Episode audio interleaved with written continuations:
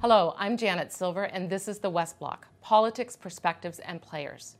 A premature end after weeks of hope to find a solution to ease nuclear tensions on the Korean Peninsula.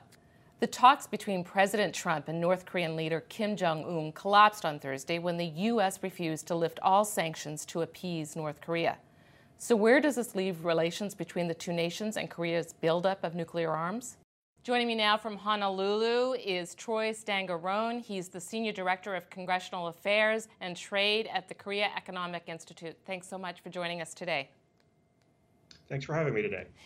President Trump abruptly ended his meeting with the North Korean leader on Thursday, and he told reporters when he walked out, the president said, "Sometimes you have to walk." Where does this leave relations between the United States and North Korea? I think at this point we're at an impasse, but this isn't necessarily a bad thing. We hadn't seen a lot of work beforehand. The summit was kind of thrown together like the Singapore summit at the last minute. The North Koreans had been unwilling to meet with Steve Biegun, the president's representative on North Korea. I think now the president has empowered the North Koreans to meet with Biegun and to take him seriously. Clearly, this summit shows that the top-down approach doesn't work if there isn't proper prep work in advance. So I don't think this is necessarily a bad thing, but I do think we have a lot of work ahead of us. In terms of the work ahead, what exactly, in your opinion, needs to be done to get us to where the U.S. and North Korea were, say, even a few days ago? Well, right now, the big impasse seems to be over sanctions and how they'll be pulled back. Secretary Pompeo talked about sequencing in his remarks. This is going to be one of the key things going forward. If the North Korean demand was accurate, that they wanted all sanctions lifted for Yongbyon being dismantled, that was probably never something that was going to be on the table. President Trump actually mentioned in his remarks that the North Koreans were surprised that we knew about certain facilities. I think this will help demonstrate to the North Koreans that they need to do a full accounting of their program, and that if they do want sanctions relief, it's going to require them doing much more than Yongbyon. Do you think, though, let's just step back a moment, please. Going into this meeting, that there was too much optimism, if you will, that we would actually see some major tangibles coming out of the meeting? Like you just said, that the United States was not going to put sanctions on the table. North Koreans were thinking otherwise. Do you think there was just too much put out there to begin with?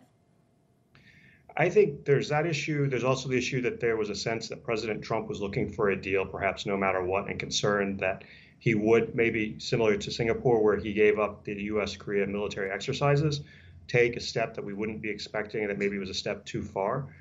Instead, what we saw is the president actually was willing to step back and say that, this isn't necessarily a good deal. This doesn't meet what we're looking for. And so, therefore, we need to take and work on this more. So I think there were high expectations, but I think it's a good sign that he was willing to step back. Do you see both sides digging in their heels now? I think this is going to be the challenge. There were reports that North Korea, unlike in the past, was actually sort of live giving commentary on what was going on. They had been very positive, talking about this perhaps being a historic meeting. Now that it's clearly fallen apart, I think we're going to have to watch and see how they present this at home. Does the North Korean media say Kim Jong-un stood up to U.S. pressure and didn't cave in, but is hopeful for the future? Or does it take a much more confrontational approach? If it does, I think this could become much more difficult. For the time being, do we just see a bit of breathing room? Where do we go from here? I think the key is going to be how quickly does Steve Biegun and his North Korean counterpart meet, and do they get down to real negotiations?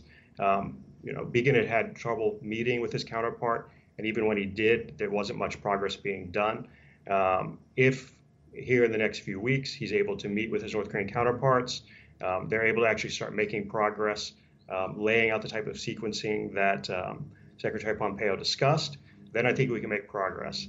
If the North Koreans, as you mentioned, dig in their heels, I think we're going to have a difficult road ahead.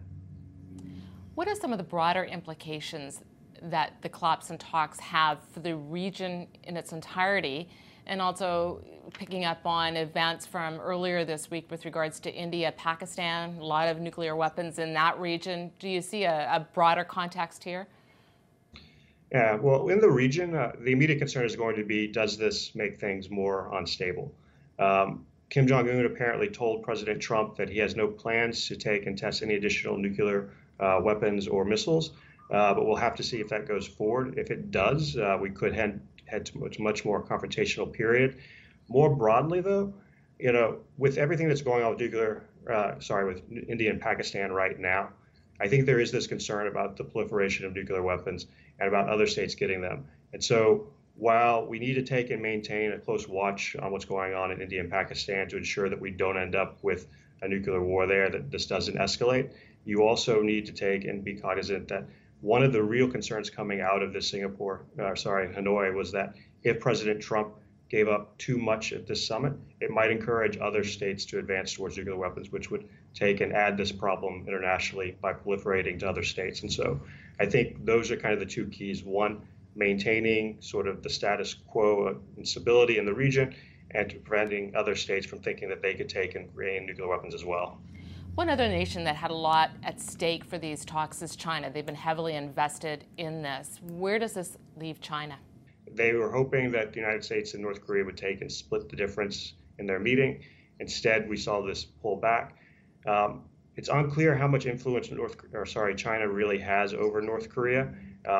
Kim Jong-un does meet with Xi Jinping quite a bit, but he also doesn't seem to take directions from Xi Jinping. And so I think at this point, you know, the influence China has is limited. And so I would expect President Xi to take and try to talk to President Trump and see if there's a way to work forward. But I'm not sure that there's much that they can do at this point. And what about South Korea? This is actually, I think, very awkward for President Moon. He had been very optimistic. He was looking forward to taking and trying to do more inter-Korean engagement. He had even said beforehand that he would be willing to take the burden off of the United States in terms of sanctions relief. There's, I think, a lot of pressure being built in South Korea to reopen the Kaesong Industrial Complex, for example.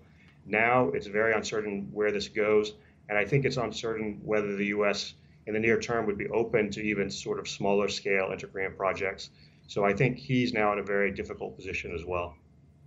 So looking ahead, you said the next couple of weeks are going to be ones to watch. Are you optimistic in terms of getting back on track in terms of relations between the United States and North Korea to try to resolve this issue when it comes to nuclear disarmament? I think so.